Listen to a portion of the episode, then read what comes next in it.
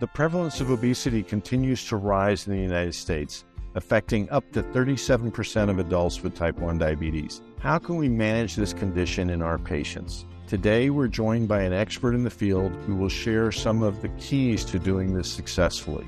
Welcome to Diabetes Discourse on ReachMD. I'm Dr. John Buse, and joining us for a discussion on obesity in people with type 1 diabetes is Dr. Elizabeth Selvin. Dr. Selvin is a professor of epidemiology at the Johns Hopkins Bloomberg School of Public Health.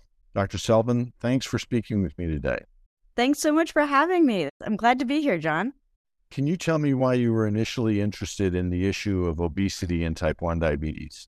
Yeah, definitely. I mean, as you know, there have been phenomenal improvements in treatment and management of type 1 diabetes over the past two decades. So there are people with type 1 diabetes who are living into their 70s and 80s, even their 90s. And that's really something that doctors didn't think was possible decades ago. And now that people with type 1 diabetes are living to much older ages, the health profile of this population has shifted. It was once thought that obesity was rare in type 1 diabetes. And as you described, obesity has grown to epidemic proportions in the general population. And and so now it's starting to be very common in people with type 1 diabetes. So we undertook this study to estimate the national prevalence of obesity in adults with type 1 diabetes. What were some of the strategies you used to tackle this challenge? So, this was a collaboration with my colleague at Johns Hopkins, Dr. Mike Fang. And Mike and I do a lot of work together with national survey data. So, for this particular study, we used data from the National Health Interview Survey. And in the National Health Interview Survey, they interviewed almost 130,000 people across the entire nation and included questions about height, about weight, and about medical history on topics like diabetes. With that in mind, what were some of your key findings? We found that among adults who had type 1 diabetes, 62% were overweight or had obesity. So, this was really similar to the overall population without diabetes. So, in the overall population without diabetes in this sample, the prevalence of overweight or obesity was 64%. So obesity, overweight, much, much higher in people with type 2 diabetes, around 86%. So what we're seeing is that people with type 1 diabetes had a prevalence of overweight or obesity that was really quite similar to the general population. That really throws the paradigm of type 1 diabetes being a thin person's disease on its head.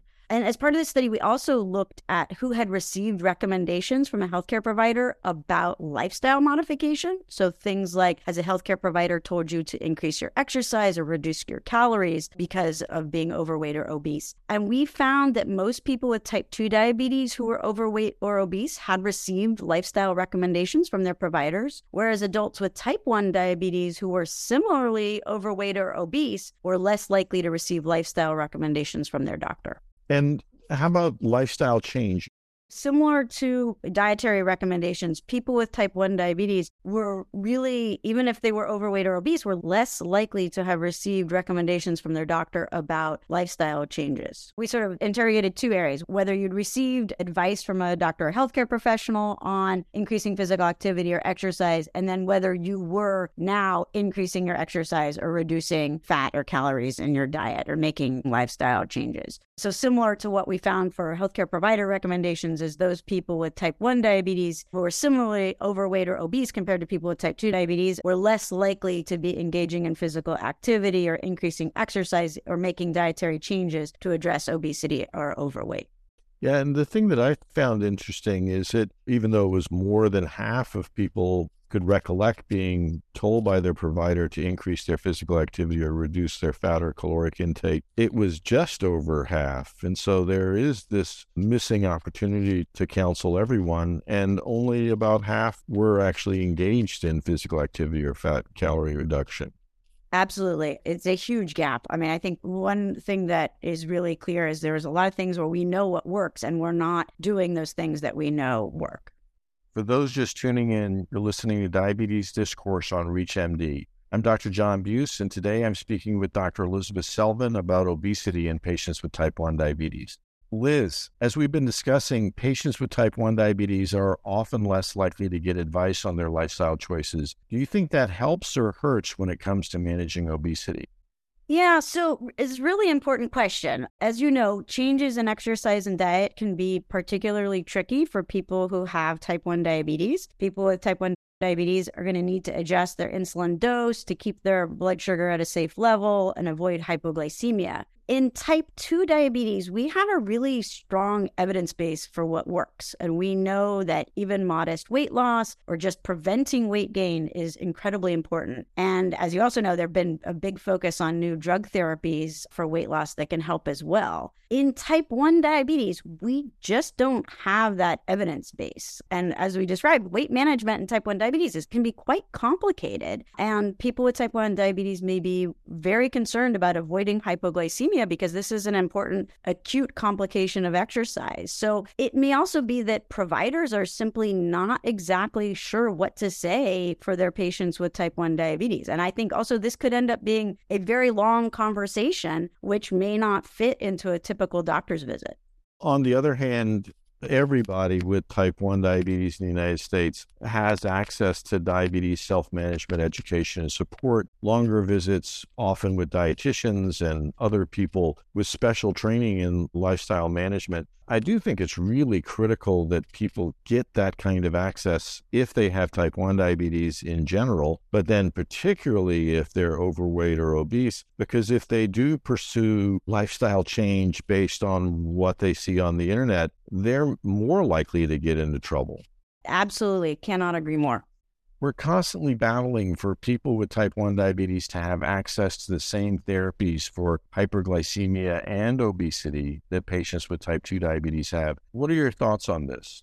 Yeah. So, I mean, I think the real issue is we just don't have the evidence base, right? I think, as you're saying, there's lots of people with type 1 diabetes, and our research really shows that there are a lot of people out there who need access to these therapies. And also, we need an evidence base for even lifestyle interventions. What works for weight loss? What works for weight management and type 1 diabetes? And this has just not traditionally been a focus of type 1 diabetes treatment. And we don't have the randomized clinical trials, just don't have the evidence base that we need to informed care. So I think it's going to be an uphill battle in terms of even getting approval for these medications for those indications in people with type 1 diabetes, which is going to make access to these new therapies even more difficult. Before we close, do you have any final thoughts you'd like to share with our audience?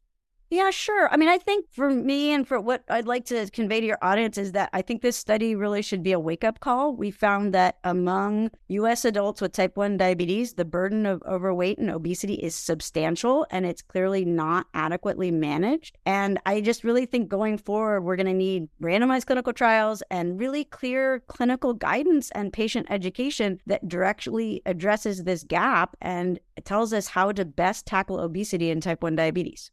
I think another lovely thing about this story is it really reflects the essence of what epidemiology can do for us identify a problem and now tackle it with clinical trials and better patient and provider education. Absolutely.